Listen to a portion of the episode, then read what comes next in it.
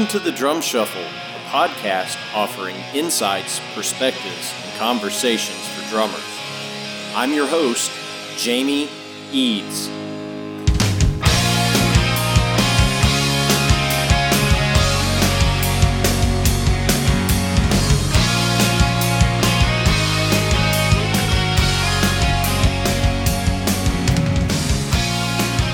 Hey, how's it going out there, everybody? Welcome to the Drum Shuffle. Jamie Eads joining you as always. This is episode 94. I hope each and every one of you are surviving. Uh, what's going on in the world today? It's it's weird. Um, I don't know how else to say it. Uh, I hope you are practicing your social distancing and staying out of public places. Uh, I hope everybody is doing well in this. Uh, just know that we're thinking about every single one of you all the time over here at the Drum Shuffle. We've got a great episode for you today. I am going to be joined by Carlton Banks, just a super drummer out of the UK, uh, also the CEO and founder of Collision Drumsticks. Uh, he'll talk a little bit about that, but we had a great chat last week, and I know you're going to get a lot out of that interview. So uh, he'll be on right after this message from our sponsor, Los Cabos Drumsticks. The best kept secret for drummers is finally out. Los Cabos drumsticks may look like the sticks you grew up with, but these are not your father's drumsticks. Los Cabos Drumsticks is Canada's number one drumstick brand, and they are coming to a retailer near you. With operations in over 28 countries worldwide, thousands of drummers have already discovered the Los Cabos difference. Using FSC certified wood from Canada and the US, Los Cabos make the finest quality drumsticks, percussion tools, and accessories on the market. The best news Los Cabos Drumsticks offers you a ton of choice. They have 22 individual drumstick models and 14 percussion tools, many of which are available in three different wood types maple, white hickory, and red hickory. Red hickory comes from the center or heart of the hickory tree and has been independently proven to be both stronger and more elastic than white hickory without adding a lot of weight. While most drumstick manufacturers have shunned red hickory, Los Cabos Drumsticks has embraced it, becoming the only established stick brand in the world to offer a full line of red hickory drumsticks.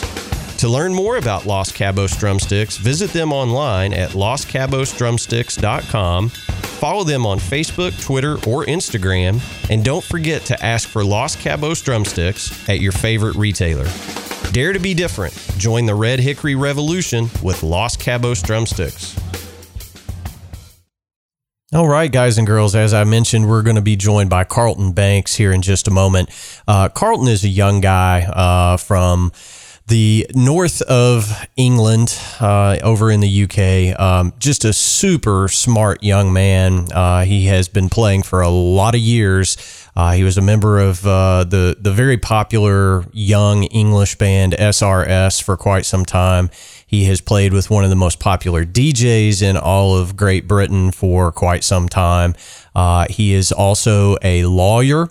Uh, and uh, over the years, he decided he was going to start his own brand. Uh, and he started a drumstick company in the UK called Collision Drumsticks. And we wanted to get Carlton on to talk about kind of all of those things how you can transition from being on the road, uh, taking control of your career, and, and running your career not being a sideman in a band. So uh, it's a great conversation. I hope you'll enjoy it and connect with Carlton on all his social uh, media channels.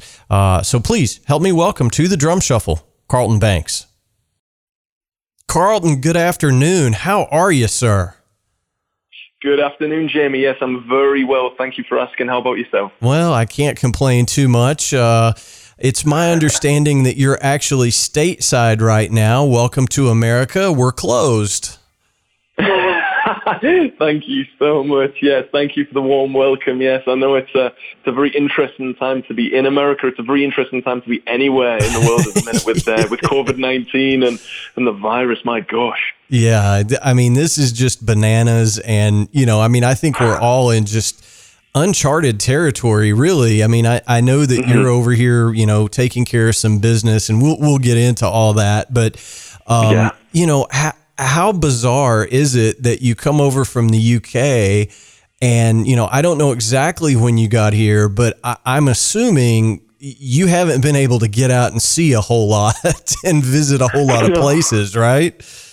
No, absolutely. I mean, it's not my first time to the States. I've been coming here since I was a kid. I mean, it started off with Disneyland, you know, that old shebang, you know, for us, yeah. for us UK citizens, for us Brits, as it were. Um, but definitely, you know, it's definitely put a, a bummer on the uh, the occasion coming out. And like you said, it's, it's meant meetings have had to be postponed and rearranged, and we've had to really take some guerrilla tactics to this and try and you know overcome the situation for for sure. But yeah, it seems very much like America is closed at the minute, Jamie. Yeah, it, it, well, I mean, I think that's that's fair to say. I mean, you know, and, and I feel bad for you because it's like, you know, I could have done all of this via Skype from my living room back home in yeah, Britain. And, uh, you know, you got the plane ride and not much else, really, you know? Um, I know. Uh, with the Denver weather at the minute as well, you can't even get a break there. You, you come out, you, you're hoping for the snow at least for the ski season, and you're getting turned away at the uh, the slopes, and, and it's drizzly. It's much of the same. It's like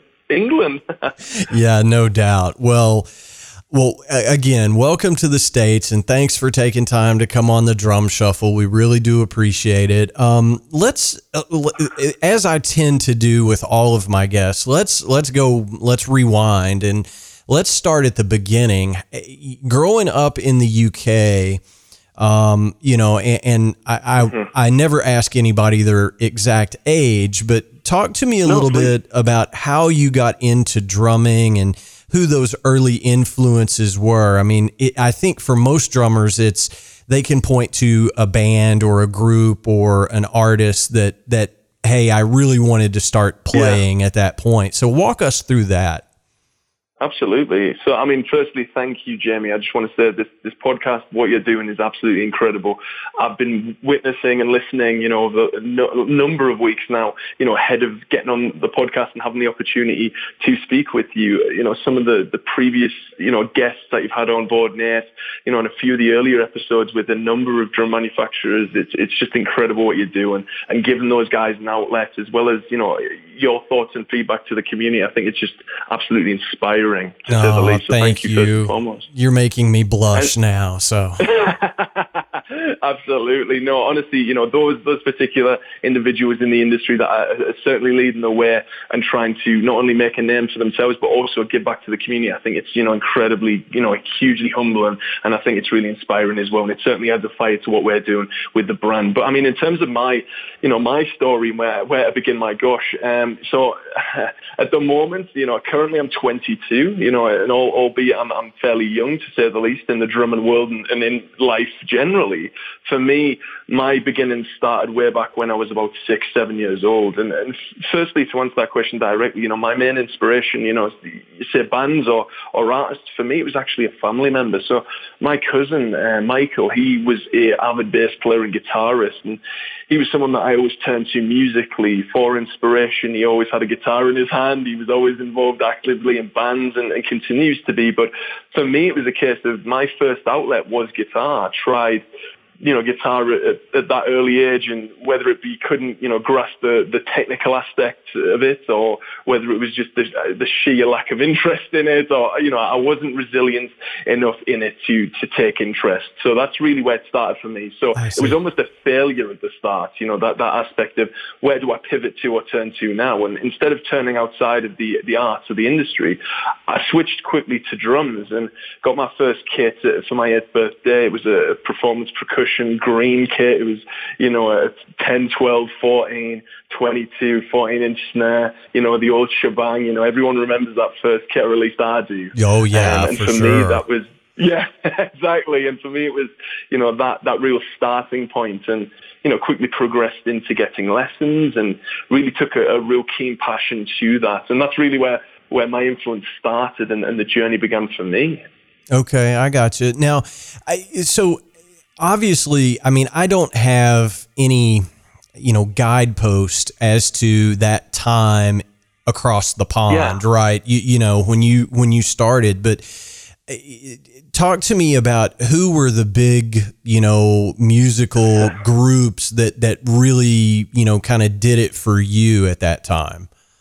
definitely. So it was sort of the or, or three, four, five, six sort of era. So it was sort of the beginning of the nineties pop Wheatus as that was ending. It was it was a lot of sort of you know Oasis. It was a lot of you know a lot more Britpop, a lot more up and coming, and even even my influences were were eighties. You know a lot of eighties. You know whether it be Go West, whether it be you know the, you know Iron Maiden, Bon Jovi. You know really vibrant influences. Definitely were inspiring to me, and you know my mum and dad uh, was you know the inspiration for me as well. You know they they had everything on in the car. Really, they were the the driving force behind what I was what I was listening to at the time. You know, my first you know digital device was an iPod, you know, the, the old iPod Shuffle Nano, you know, and, and I had that playlist jammed up with everything from Julio and Enrique Iglesias all the way through to, like you say, Metallica and the Call. I got you. Yeah. Was, so, know, so you everything you, and anything. You you got a full diet, in other words, you know. So yeah, absolutely. Okay. yeah, absolutely.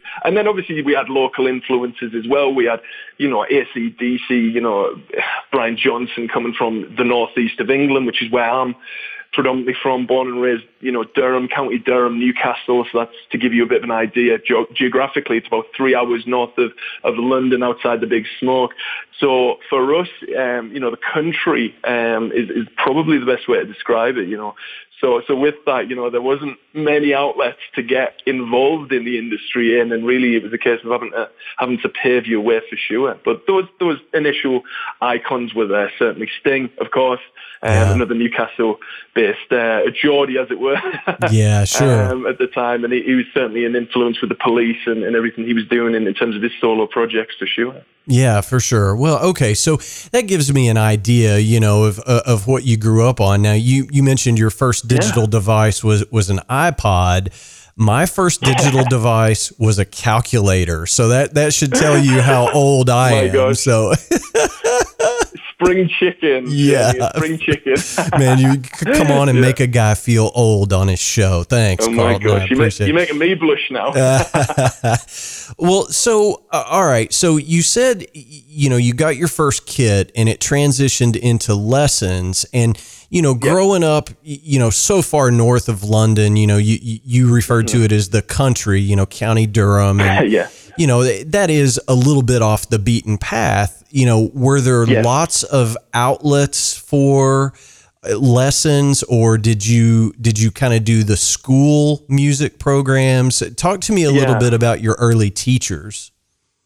So for me personally, growing up, I kept, you know, my hobbies being music and my education as two separate entities. You know, for me, that was a personal choice. That was not something that was, you know, instilled upon me from parents or anything like that. They honestly, I can't tell you enough, Jamie, how much of a, an inspiration and how open they were, you know, and supportive of everything I did, you know, and it continued to be to this day. So for, for me, my, you know, how it operated was with that kit came, you know, it was purchased by my parents from um, a music teacher at the time, my, my first music teacher, Rachel.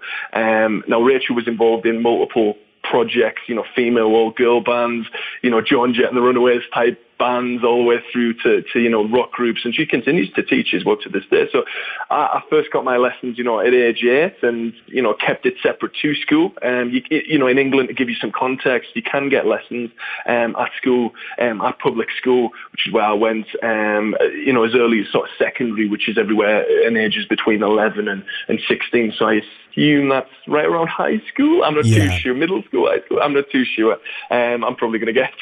no, no, no. You're you're exactly right. You're exactly right. Oh, 11, 11 is middle school here, and you know, 16 would be about halfway through the high school career, so to speak.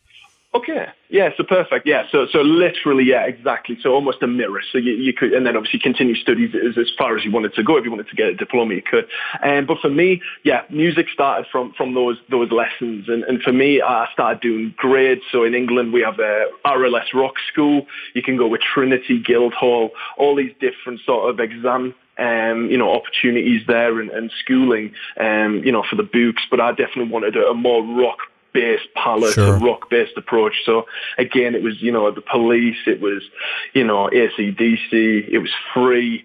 It was, you know, uh, even you know mod, more modern, you know, Muse, um, you know, artists like that. So, you know, the very first track I learned on the drums was "Time Is Running Out" by Muse. Now, you know, that comes with some complex, you know, fills, and for someone who's eight, you know, at the time it was definitely something, uh, you know, that was a bit hard to swallow. But you know, working away at it with Rachel and I'm a bit of a perfectionist when it came to, to the drums and when it came to my studies, and I definitely wanted to go for the distinctions rather than you know just go for the passes. Where you know that you know that just suits me, and uh, continued that through to about grade five, six, where you know school sort of took over, and you know once I got to the end of middle school and high school, it was a case of you know what, what now, almost a university or, or college in the states, and it's really, really where the, two parted ways. And I had alternative hobbies outside of drumming. I had swimming and lifeguarding. That was a big aspect. And trying to run that and, and have a job on the side was a bit of a, a struggle. But, you know, you try to, to balance that school life, work and, and drum balance as well.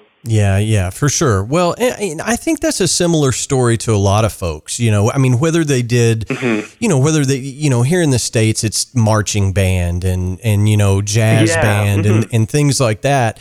But I mean, you know, for me, I can only speak for me. You know, I, I took the same route that you did in that, you know. Uh-huh. Oh, wow. Put on, you know, the Led Zeppelin record or you know the, Yeah. the the Aerosmith record and just figure it out. You know, eh, when when I was coming up, there was no YouTube. eh, I mean, heck, there was Yeah. no internet. you know, Well, when, when I first started Crazy. playing. So you really, uh, you know, here in the states, it was Modern Drummer magazine. You know, you could get some transcriptions in there, but you know, so it was. I think it's a very similar way that that I came up Mm-hmm. in, in that you know this is what I do and I'm going to figure it out kind of thing. So. Um, Yes. the, the the difference being you were actually taking lessons and I, you know that's something that I just never did you know much Right. much to my demise later in life you know it's one, Yeah. Well, one of the biggest regrets I have was not having you know any formal lessons when I was young you know right. Yeah. so uh, did you uh, you know uh, did you start forming you know what we would refer to here in the states as garage bands i mean were you you know with your Yeah. mates from Yeah. school you started forming bands i'm assuming Yeah, absolutely. So that that came into play right around, you know, like I said, as soon as as soon as I started, um, you know, playing, I was I was hungry to join bands, and sorry, I, I missed that out. But to mention that um, directly, you know, at seven, I was so passionate about, you know, trying music, and then by eight, I was getting my first kit, and you know, shortly after that, that's when I actually joined my first band. So I was actually involved you know, and, and you talk about the country and opportunities, and there there wasn't that huge outlet. There wasn't that many, you know, there many opportunities at the time. So you really had to be, you know, quite tactical as to how you got out of the country and across, the, you know, the UK and, and try and travel and try and, you know, gig tactically and, and things like that. So for me, my first band at age eight, nine, was I was involved in the UK's youngest touring band. So I was actually out on the road, you know, at eight, nine years old with, you know, a whole bunch of other eight, nine year olds as well. Um, and we were called SRS and, and that band actually had a prior existence before my involvement um, and that was called the Little Giants.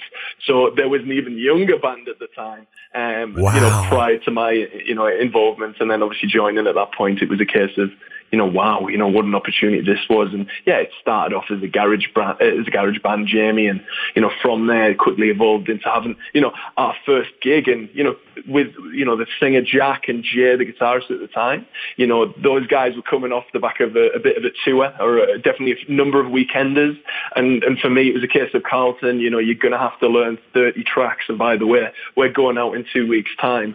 And, you know, for me, that was, you know, I think that's a lot of taking for anyone, you know, let alone someone at Yeah. eight, nine years old to sink their teeth into. So it's a good job, you know, that Rachel, you know, my, my folks, and especially, you know, aside from that, you know, my grandfather as well, you know, my grandfather Malcolm, he, you know, my rock, my idol, he's truly, you know, my inspiration. I definitely want to mention that to you, Jamie. You know, he is, you know, the man who's first there at the start of the set helping, you know, with everyone piling the, you know, getting the gear out the back of the, the bus and, you know, loading in all the way through to sitting there throughout the entire set. He's never missed a show. Um, and and continues to as well. You know, and uh, even though I'm not in that band anymore, you know, more session work it comes up. You know, he's, he's still there supporting me. That's awesome. I'm well, so, so. All right, so I want to I want to go down a rabbit hole for just a second. I don't want. I, I don't yeah. want to derail our whole uh, our whole interview here, no, no. but I want to point out a very cultural a very big cultural difference. You know, you're yeah. out on the road as a little tyke, you know, playing the, the, the pubs yeah. and the bars. That's yeah. a huge difference from here in the States. You know, I put together right. my first band at about 12 or maybe wow. 13. And yeah. the only place that we could go play were at like, you know, uh, uh, you know, the, the teen center or the, the, Gosh, the right. YMCA because okay. you know the drinking age in the states is 21 and yes. the, the bars that have music i mean some of my most fond memories coming up was you know knowing the older guys that had the bar bands that would you know sneak yeah. me in or whatever and and let me watch but you know sure. you're playing the pubs in England as just a little bitty guy that opportunity yeah. would not exist in this country at all. Wow. I would not have known that, but of course it makes a lot of sense, obviously knowing, you know, whether it be prohibition, you know, different things over throughout history, you know, it, Wow. And, yeah, we, we just know, have we have really weird wow. laws here. You know, I mean, I'm uh, and I got to mention yeah. this. You know, we're doing this interview Please. on on St. Patrick's Day, and you know, I yes. am I am of Irish descent. Um, oh wow! E- even our local Irish pub here in town, you have to be mm-hmm. 21 to even go in. Okay. Oh my gosh. Yeah. So uh, now there that is a very different dynamic. it, it is, and you know there are rules. You know, if you have a, a yeah. you know a pub that that serves food, well then it's okay. But if it's just a pub, you know, a traditional right. pub. Yes. You have to be 21 to even enter the premises here in Kentucky, right. anyway. You know, and it's that way, you know, throughout the South. You know what we refer to as the Bible imagine. Belt. You know, um, so yeah. That opportunity wouldn't exist here in the States. So, you know, you getting to do those shows at such an early age as you're really yeah. learning your instrument puts you at a at a huge advantage over a lot of folks. Wow. You know, I didn't I didn't consider it, you know, thinking thinking back and looking at it that way, you know, it's it's true, and, and honestly, I can't I can't say enough how you know I, I completely am aware I'm lucky. You know, in terms of that family support, you know, there are certain individuals out there that don't share those same support systems, and, and definitely I think it's important to build that support network, not only through the communities that they establish, but also get involved in other fantastic communities as well, you know, yeah. through, like you say, you know, quite rightly so, the YMCA projects that are, you know, throughout, scattered throughout America. And, and, and I think with technology, Jamie, as well, more and more so, you know, there are, there are more opportunities than ever oh, for yeah. individuals to, to turn to different outlets, you know, even then, you know, YouTube was still a, a, growing thing. It was something that I wasn't hugely in play with. But now you have the likes of Baby Drummer, who's even younger oh, than all of us. You know, yeah, tearing it up. And don't get me Nam or whatever. don't don't get me started. I mean, I th- there are guys that you know you and I uh, look at as drum gods. You know, I, I yes. think I think Marco Minnemann when he was on the show actually said, I, I think it was Marco, I, I may be wrong, but I mm-hmm. think Marco said, look, it only takes a 30 second search to find a nine year old kid that can outdrum yes. anybody, you know, and it's.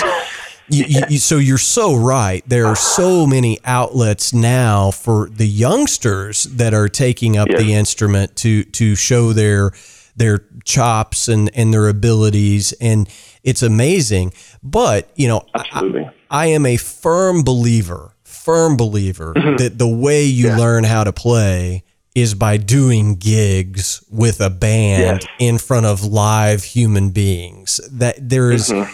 there is no better education because if you're if you're in your you know practice space practicing and yes. you mess up, nothing you know there's no stakes there, right?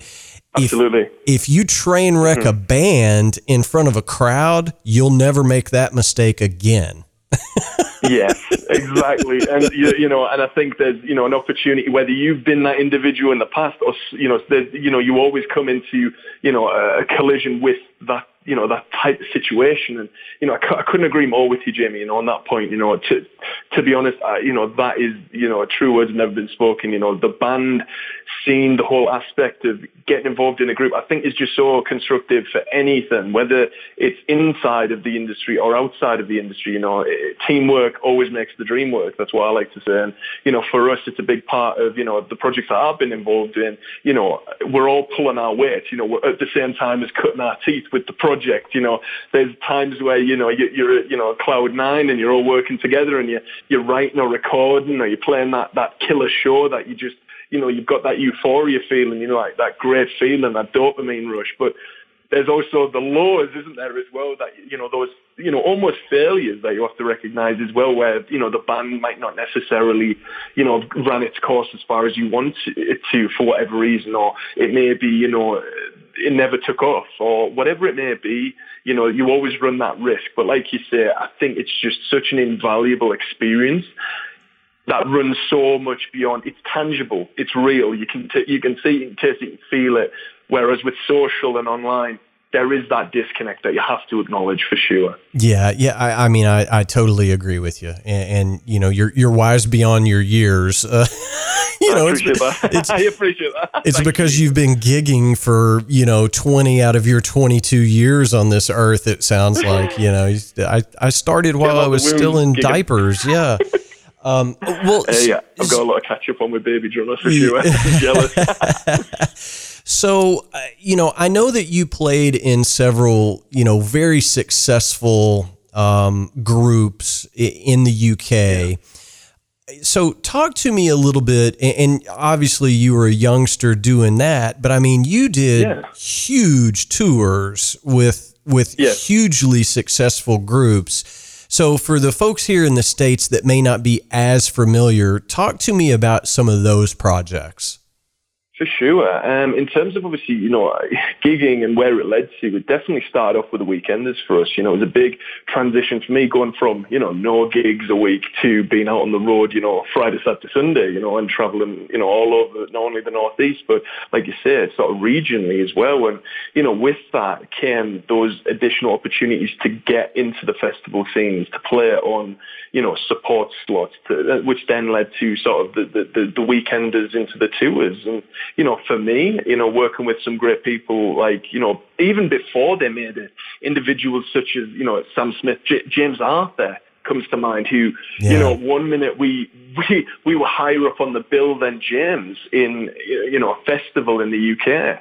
And then all of a sudden he got into the X Factor um, a few years ago and now he's on tour signed to Syco Records with Simon Cowell, um, you know, and Sony and, and now traveling the world himself. So it's just a, an incredible journey and seeing different individuals, Vida, who support JLS and, and a number of pop acts on their 360 World Tour and just stumbling into these people and falling into these tours was, you know, nothing but a blessing. And, you know, for me working with, with the band, and that was with the same project, you know, I, I was involved with that project for almost a decade of my life, you know, pretty much half of my existence was working with those, you know, three, four lads. And Jack, you know, the lead singer, I have to say is my best friend, you know, to, till the end, you know, even though Jack's off doing his own thing now with, with his new group, which is exciting, you know, for me, doing the session work and now stumbling into this opportunity with, you know, the brand. And, you know, it's just a crazy, crazy world we live in, Jamie, firstly, and also, you know, it's just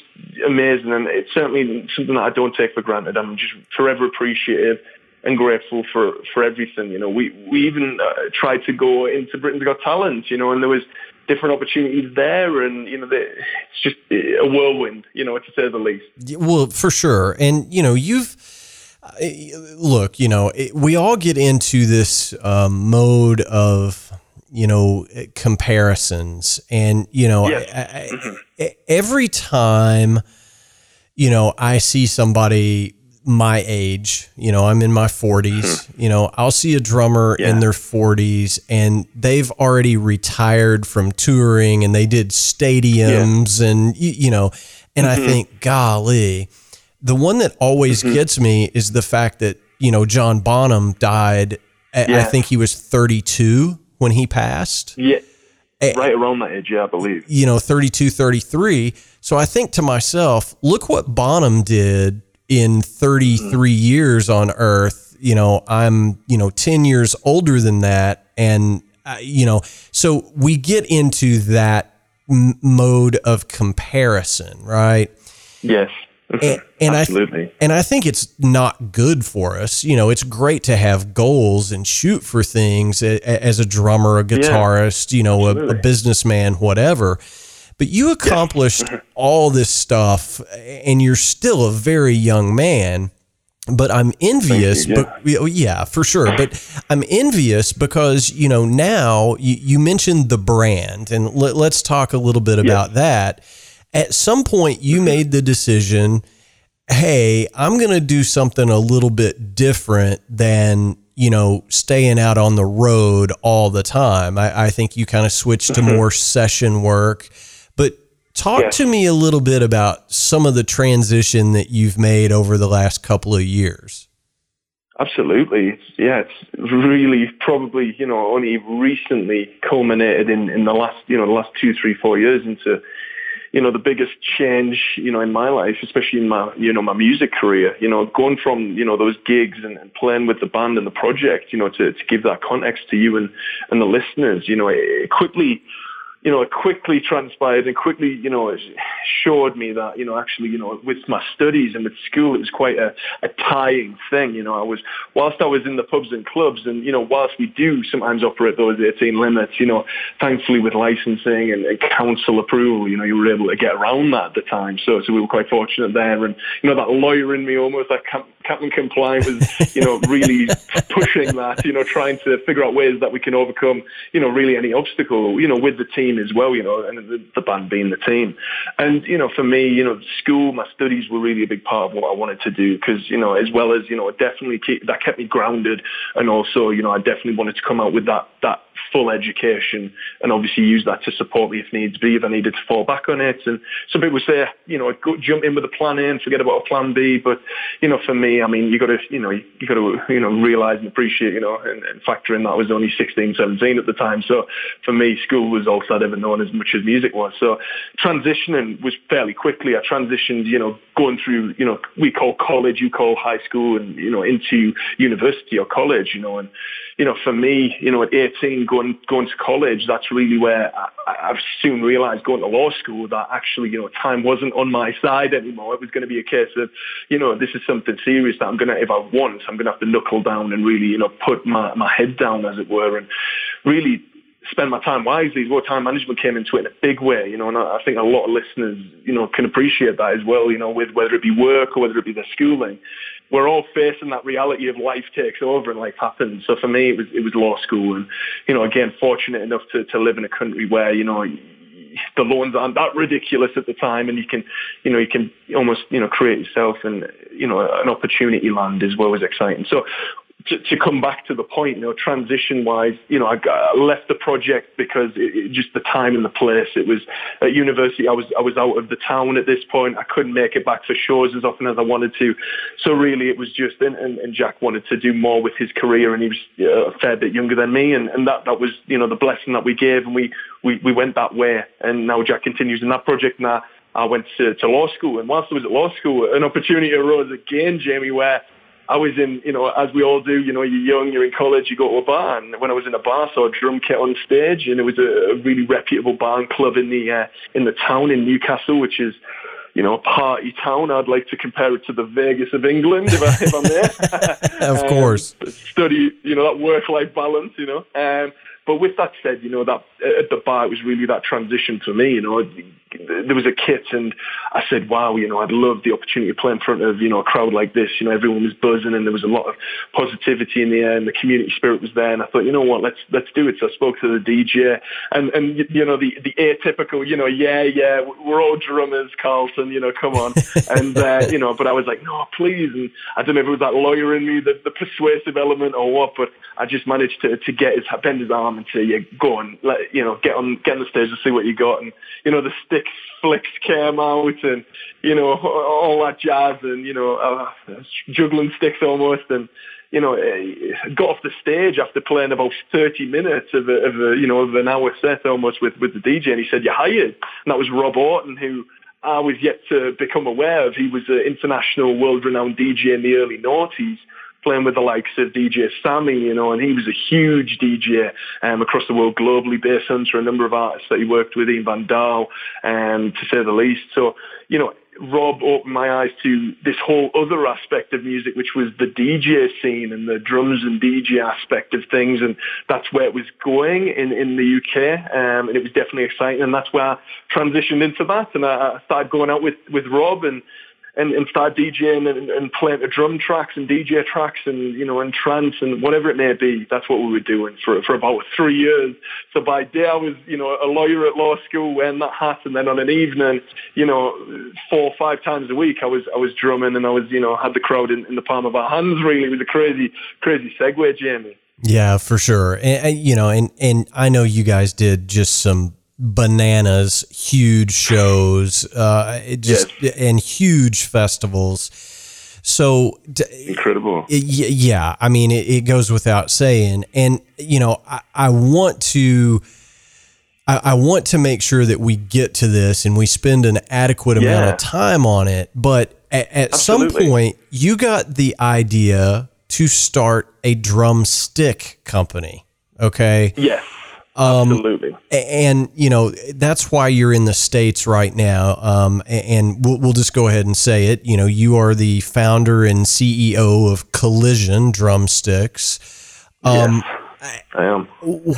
Why in the world? story. yeah, I, and I know it is, but why does such a young drummer, and, you know, and I mean this with all due respect, what? No, please, please do. What made you say, I can do this better than Vic Firth, than Vater, yes. than Promark, than you know Los Cabos. Hey, what made you say I'm going to start a drumstick company and we're going to be the best in the world? Because I know that's your goal.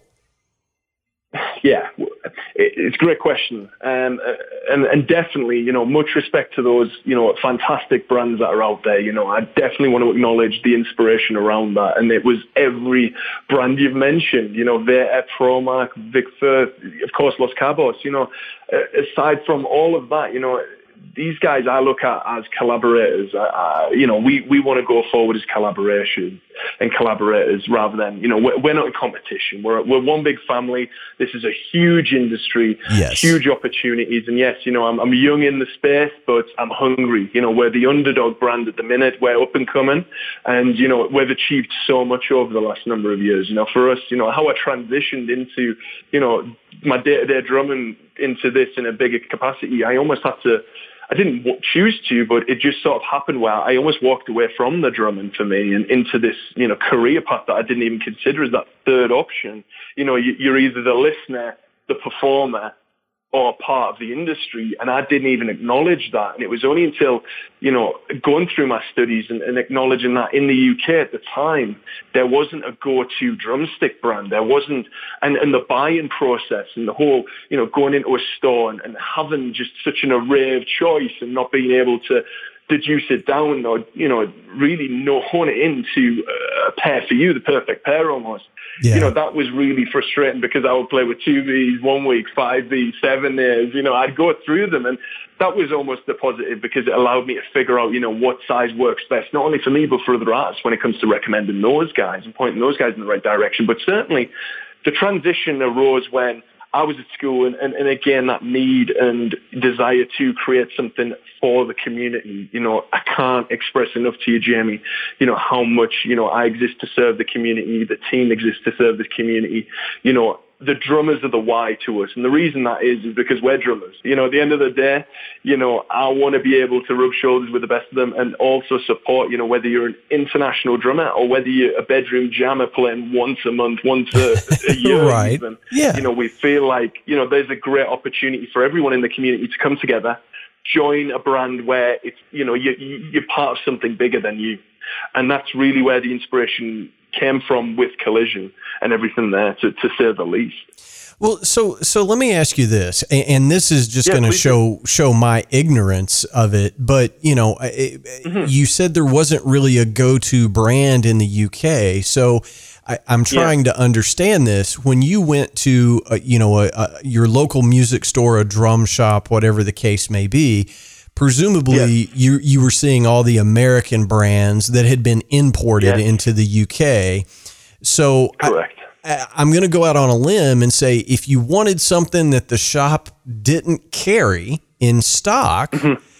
they would say, "Yeah, we'll order that for you. It'll be here in 4 to 6 weeks." I'm guessing. Yes. Okay. Absolutely. You know, for us, it was yeah, and just to just to you know answer that, yes, it was you know we were getting imports. You know, we were getting you know the Vic Firth, the Vic Los Cabos, we were getting the Promarks. You know, and they they were the big you know competitors and the big players in the space. Um, and for us, like I say, it's all about community over competition for sure.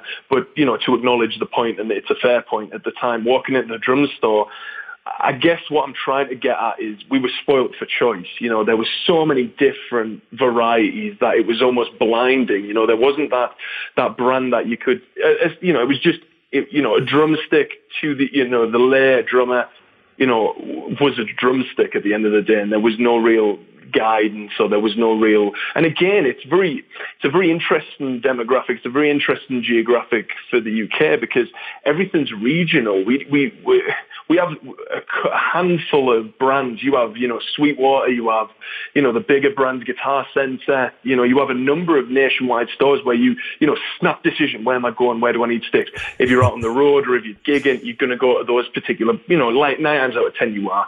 Right. But I would always say support local. But for us, we, we had that, but it wasn't really super mainstream. You know, for the for the young up and coming artist, it was just a case of whatever your music teacher told you to get, you were going to get that. I see. You were going to be oh, playing that. Okay. So, so for me, that's where really the the origin was, and you know, in the community, you know, for sure. There wasn't that brand that was tying everyone together. You know, just to touch on that point we were talking about earlier at the time, you know, there was minimal outlets in the Northeast to, you know, whether you were a rising drummer, you know, nine out of ten, you know, Jamie, we're at the back of the stage, aren't we? You know, where, where that sole drummer at the end of the night, you know, if you, unless you're working on a, on a, a showcase, you know, you, you're going to be maybe the only drummer in the room. So we definitely wanted to create some, or should I rather say, I wanted to create something where I felt a belonging, I felt a part of something bigger, sure. and I really wanted to do that for others as well. Well, eh, would it be fair of me to assume that there's a little bit of national pride in in, in collision drumsticks? I mean, was it? Yeah. You know, did you Almost say, hey, so, we, yeah. we, we need to have a UK based drumstick manufacturer? I mean, I, I would assume there's some of that there. Definitely there are, yes. Um, especially now, um, the space is definitely forever changing. You know, the, like the industry, the industry is forever changing um, with new brands coming up all the time. And, you know, we promote that. We, we really do actively promote that. And, you know, we can support those brands in any way, shape or form, you know, whether it's through collaborations, giveaways, whatever it may be, you know, we're always looking for that partnership element to, to the brand. But for me, it was a case of, yeah, you know, there wasn't at the time really, you know, almost three, four, five years ago now where, you know, there were cymbal brands and there was British Drum And there was, you know, a few, you know, Cambridge and uh, whatever it may be you know, and Liberty, I do have to give Liberty drums a nod as well. You know, they're a regular feature at NAMM and they're definitely another, yeah, another great, fantastic Northeast-based company, drum company specifically. Um, Andrew Street, obviously CEO there, which is, you know, phenomenal and, and what they're doing is just changing the game. But, you know, in terms of that, it was that inspiration of creating a British-based, UK-based brand where you know, we tied in all of the regions. We tied in, you know, the other, you know, countries, Wales, Scotland, you know, Ireland, and of course England, you know, together as one drummer, you know, and as one brand. And I think that was really important. With that said, our roots are firmly placed in the UK, but we want to expand. We want to work on that international global stage. We want to collaborate with other artists and we and we do do that, Jimmy. You know, we're working with artists in Manila. I have phone calls regularly with Lorenzo, one of our, our, artists over in Manila, Lorenzo Santos, and definitely a, a, real nod to him and everything he's doing out there with Lola Moore, which is phenomenal. They've just got um, sponsored by Coca-Cola, um, so they're working with those guys in the studio over there. Um, and, and as far away as Alaska, you know, I have to pay extra and ship and ship with the team sticks out to to Anchorage, and we've got drummers up there, and it's just it is unbelievable where where this you know industry has taken me, the brand, the team, that we're growing daily, which is exciting, and, and the and the roster, of course, and the artists, because you know without those guys, you know we, we wouldn't operate, we wouldn't be doing what we do, and it's you know it's cliche as it sounds, you know they say you know if you do something you love, you never work a day in your life, you know I'm I think I'm a statement of that, you know for sure. Yeah, well, yeah, and you know obviously you have a lot of passion around it, and and you know I, kudos to you for that, but you know in in music merchandising you know, I, I I'm not an expert at this by any stretch of the imagination, but when you're yeah, when you're a, you know when you're a, when you're a new brand you know and, and, you guys have been around you know you, it's not like you just rolled this out last week but you, are a, a, new brand when we're comparing you, you, know to some of the other companies that we've mentioned. Definitely. The mm-hmm. the hard thing is you know for some guys here in the states if they don't sell it at Sweetwater or Guitar Center, it doesn't exist because that's that's all they know. And mm-hmm. shelf space is really, really difficult. Yes. Um, you know, so Absolutely. to and for for the, for the listeners that don't understand how this works, when you walk into, yeah. you know, Joe Smith's drum shop, Joe yes. Smith didn't call collision directly. He's getting his stuff from a distributor, and, and there are several really big ones. You know, there's Big Bang Distribution, there's KMC, there's there's a lot of companies that yes. still have sales reps that drive to these stores and say, "Hey, here's a new product we want you to carry." And the the yeah. independent shop owner can say, "Yeah, I'm not going to be able to sell that. No, thank you," or or sure, we'll try it. So, yes are you having trouble getting shelf space in the American market, given that you are going up against some of those, you know, just giant brands?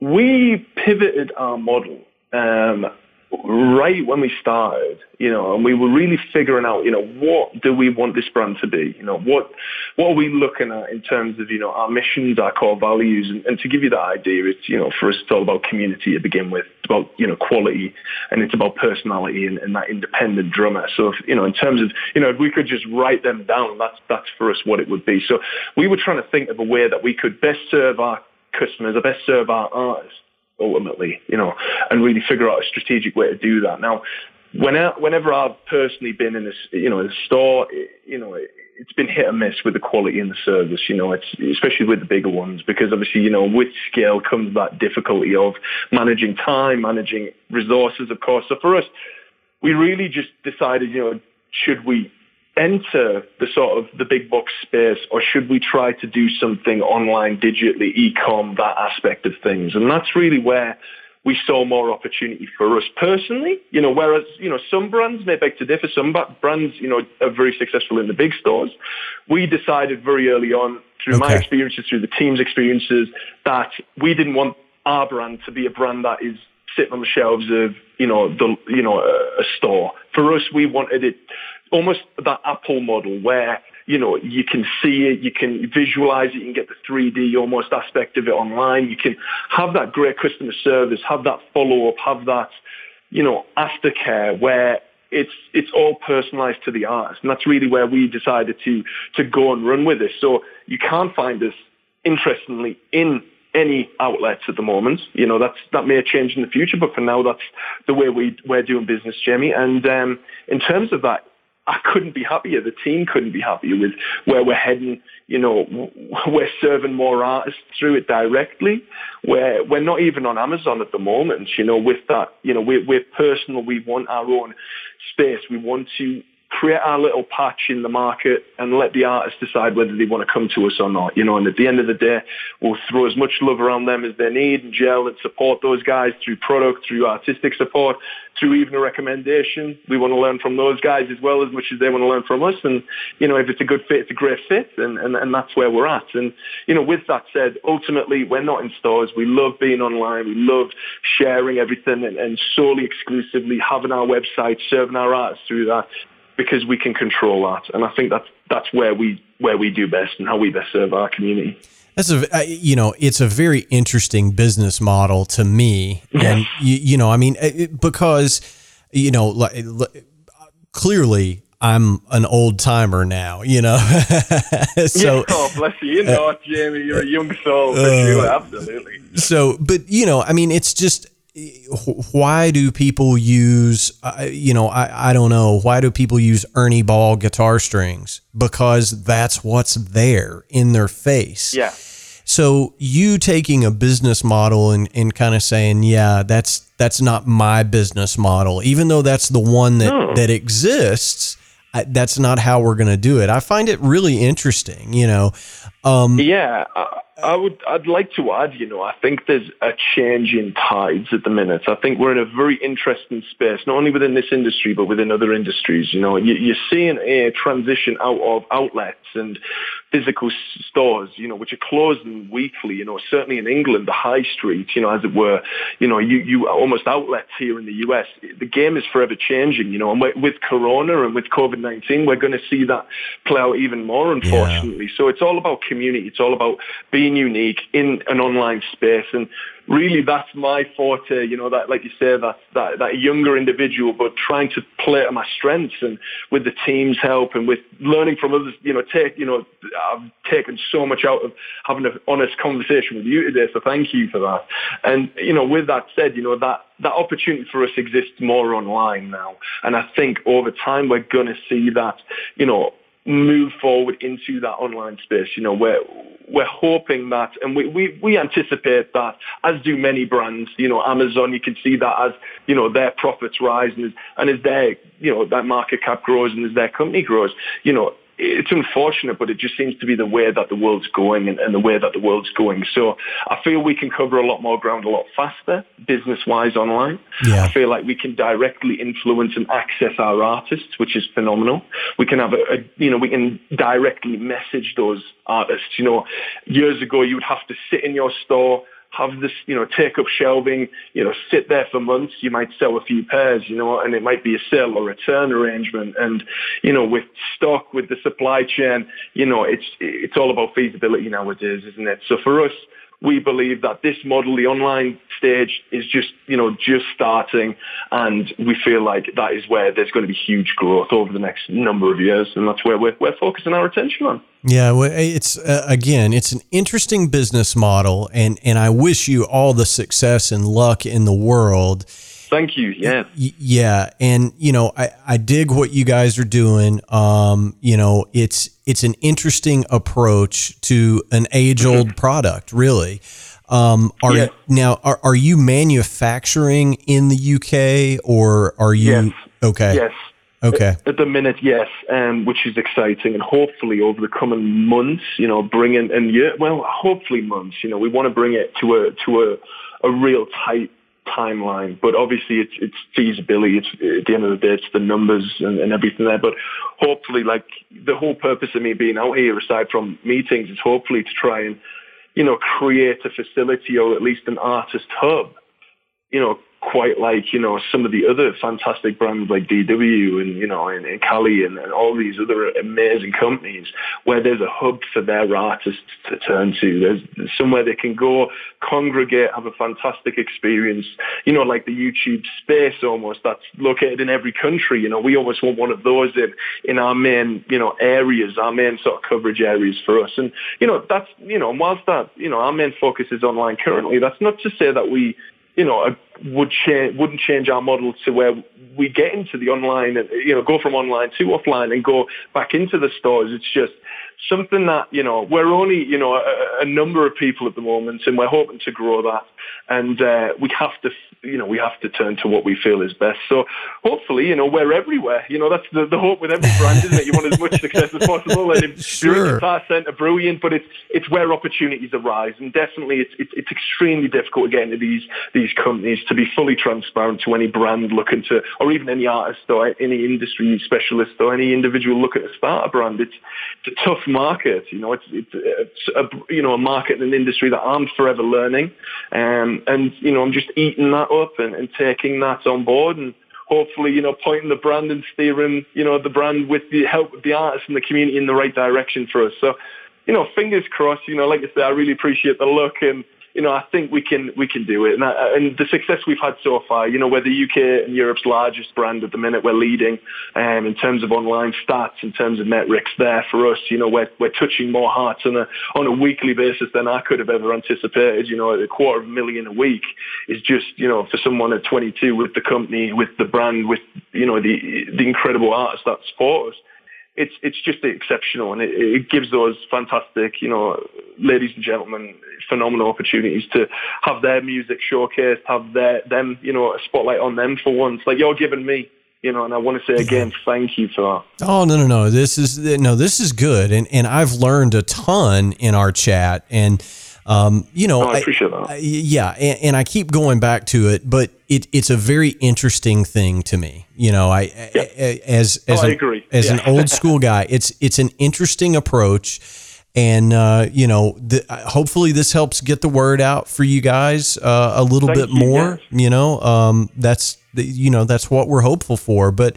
Um, you know, as is our tradition here on the the drum shuffle, we always ask our guests, you know, as we get ready to wrap up, give us okay. a good piece of advice. And I think, okay, so so let's let's recap real quick. All right, I'm gonna I'm gonna I'm gonna put on my wow. I'm gonna put on my coach's whistle here real quick. You started gigging like touring at like eight or nine years old. You went to law school um, yes. you own your own drumstick company. You you're a go getter, Carlton. That's that's what I'm uh, taking away from this. Thank you, sir. You're welcome. But yeah. you know, all joking aside, you can mm-hmm. probably mm-hmm. offer a pretty unique piece of advice for other drummers and musicians being able to wear all those different hats. You know, if yes. if you could impart one piece of wisdom on everybody, what would it be? Wow, what a phenomenal question. It's it's definitely something that I'm growing into, you know, and definitely trying to take a lead in, you know, becoming more of a, a figure in, in this industry and, and, taking on that, you know, that challenge, that leadership role for sure. So, you know, it's it's a great outlet and an opportunity to offer advice. For me, the best piece of advice that I can offer artists as well, you know, those artists that are sitting on the fence ready to join their first band, you know, do it, you know, take the leap, you know, take every opportunity as it comes. You know, for me, you know, quite like right, rightly so, Jamie, as you, you know, did that round of summary of my life. It's just, I've never had this opportunity, you know, I've never worked into this opportunity. This opportunity has worked into me. It's, it's, it's really fallen into place for me. So take it.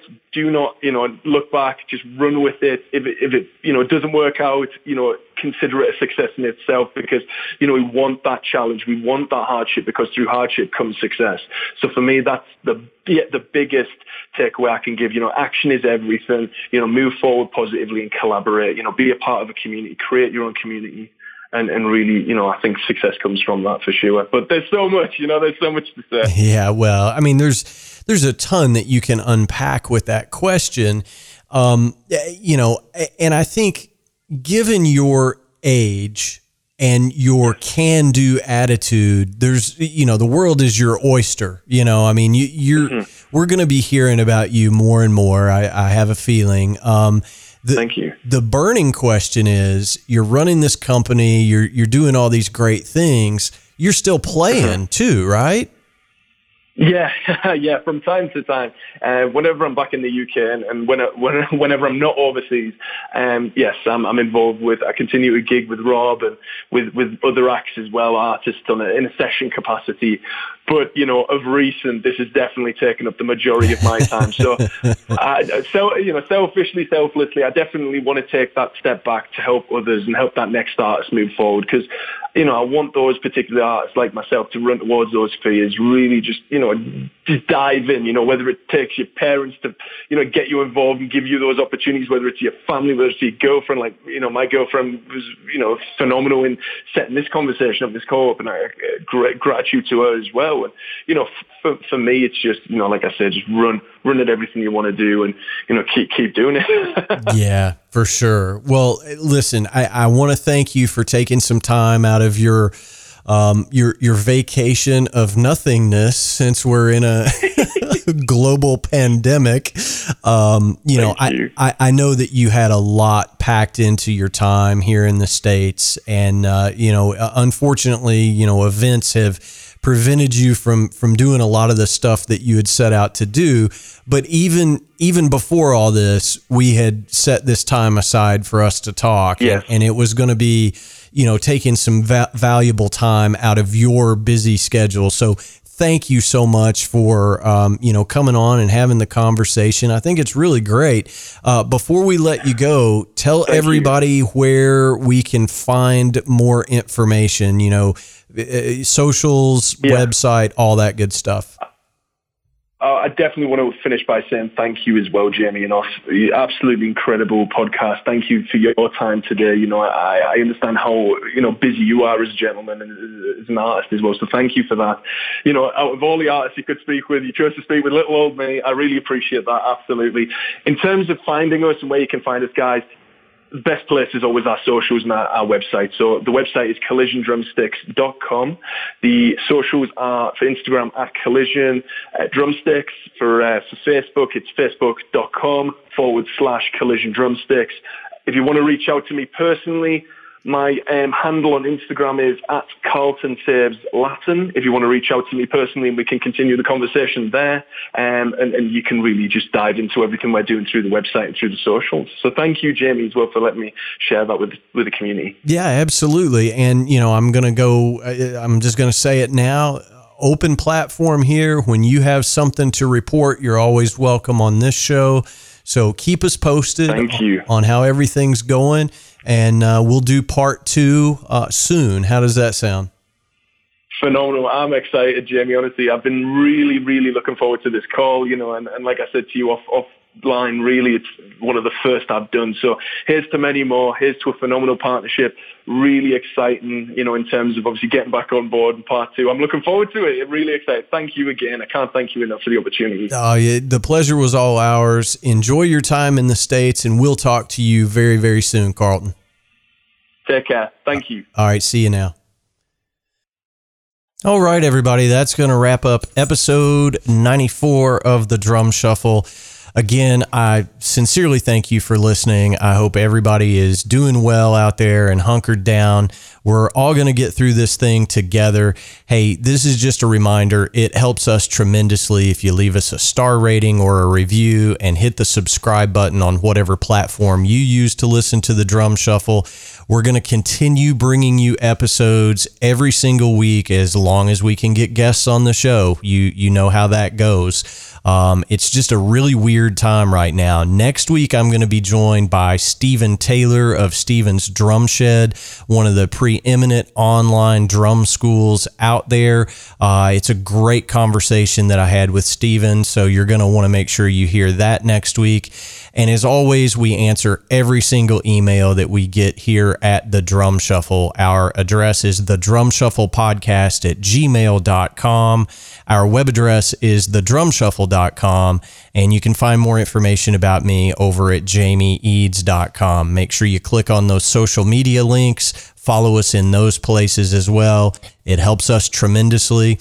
Once again, my thanks to Carlton Banks for joining me uh, during, uh, you know, just kind of an odd trip for him to the States, to say the least. Uh, and uh, uh, hopefully he is back home safe and sound uh, in the UK now. So thanks again for tuning in, everybody. Until next time, may your head stay strong and your sticks never break. Cheers, everybody.